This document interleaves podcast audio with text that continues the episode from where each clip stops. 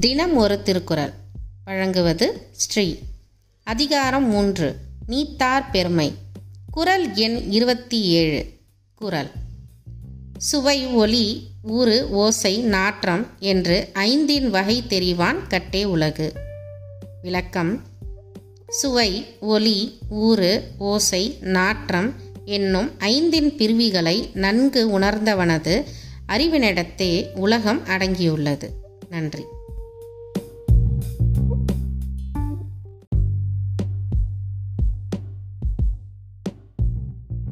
தினம் ஒரு திருக்குறள்.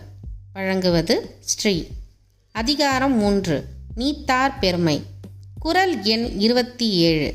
குறள் சுவை ஒலி ஊறு ஓசை நாற்றம் என்று ஐந்தின் வகை தெரிவான் கட்டே உலகு. விளக்கம்.